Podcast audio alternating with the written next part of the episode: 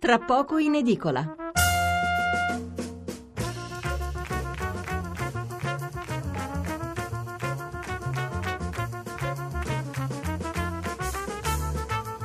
Eccoci di nuovo qui, allora una notizia proprio di questi ultimi secondi. C'è stata una forte scossa di terremoto nel nord del Cile, magnitudo 6.2 della scala Richter, vi terremo aggiornati nel corso della trasmissione e poi anche durante i giornali radio. Allora, riprendiamo con la lettura della pagina economica, che è un po' l'apertura, vi dicevo, dei grandi quotidiani o quelli diciamo eh, a diffusione nazionale. Comunque, allora il Corriere della Sera, manovra, non tornano i conti. La stampa, la Lega in piazza contro Bruxelles, Conte, due punti, non aiuta.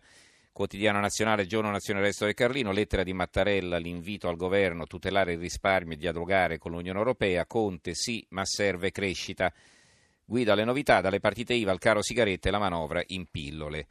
L'apertura del sole 24 ore, tregua su botte BTP, il mercato rilancia i bond fino a tre anni, eh, speculazione come arma contro lo spread, un pezzo di Alessandro Penati.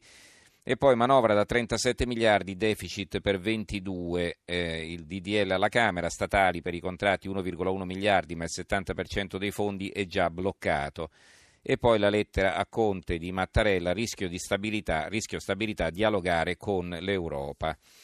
Italia Oggi, più carcere per gli evasori, per chi nasconde o distrugge documenti contabili la reclusione passa da 3 a 7 anni, la denuncia infedele punita fino a 5 anni di carcere. L'apertura del messaggero, la manovra, frattagli e rincari. Il giornale, occhio alle trappole, la loro apertura, manovra truffaldina, aumenti alle sigarette, trucchi su reddito e pensioni, Mattarella striglia Conte, dialogo con l'Unione Europea.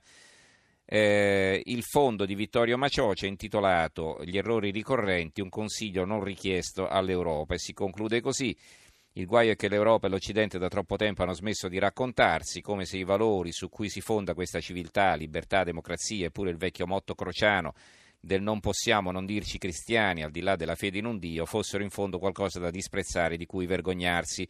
L'Europa è diventata così solo un protocollo, un vademecum, un vestito per sentirsi bravi, buoni e belli e moralmente di moda, insomma dei sepolcri imbiancati. Gli altri sovranisti populisti hanno avuto gioco facile, hanno dato nuovi dei per placare le paure di un continente smarrito. L'Europa doveva avere come ragione sociale il principio delle opportunità per tutti, il sogno per il figlio degli ultimi dell'ultimo degli ultimi di giocarsi la propria partita, di non rimanere oltre le mura. Non lo ha rispettato. L'Europa si mostra come un grande ministero dove ognuno pensa a sbattere fuori l'europeo di un'altra nazionalità ed ecco la fiera dei nazionalismi.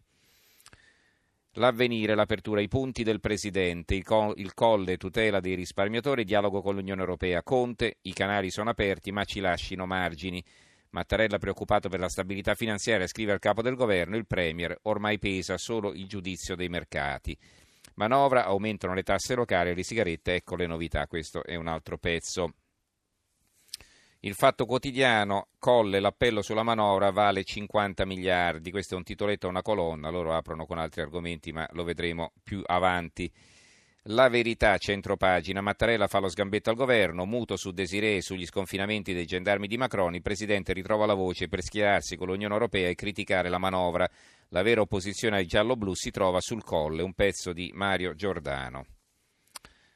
Eh, libero, Matador Mattarella vuole infilzare il governo spendaccione, il colle minaccia Di Maio e compagni, dialogo con l'Unione Europea sulla manovra o la boccio.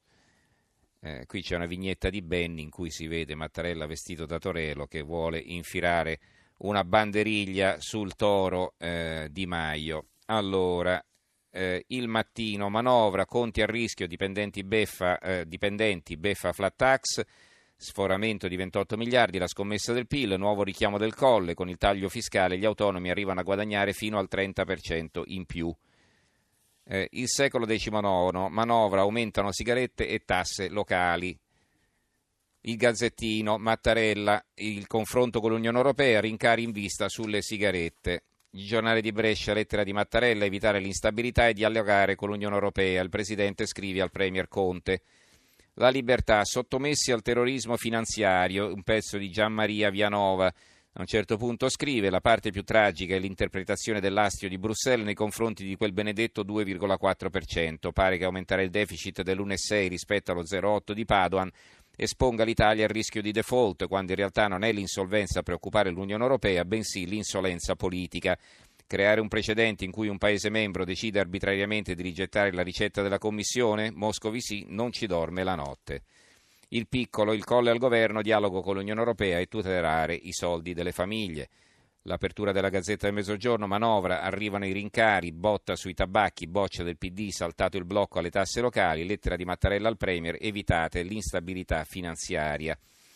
Il giornale di Vicenza, il dialogo necessario, pezzo di Antonio Troise che comincia con queste parole, non c'è alternativa al dialogo con l'Europa, altre strade rischierebbero di portare più svantaggi che vantaggi e soprattutto costringerebbero il Paese a un salto nel vuoto.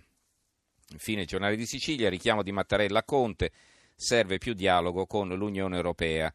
L'analisi di Lina Palmerini, che è diciamo, la politologa che scrive sul Sole 24 Ore, intervenire è un dovere dell'inquilino del Quirinale.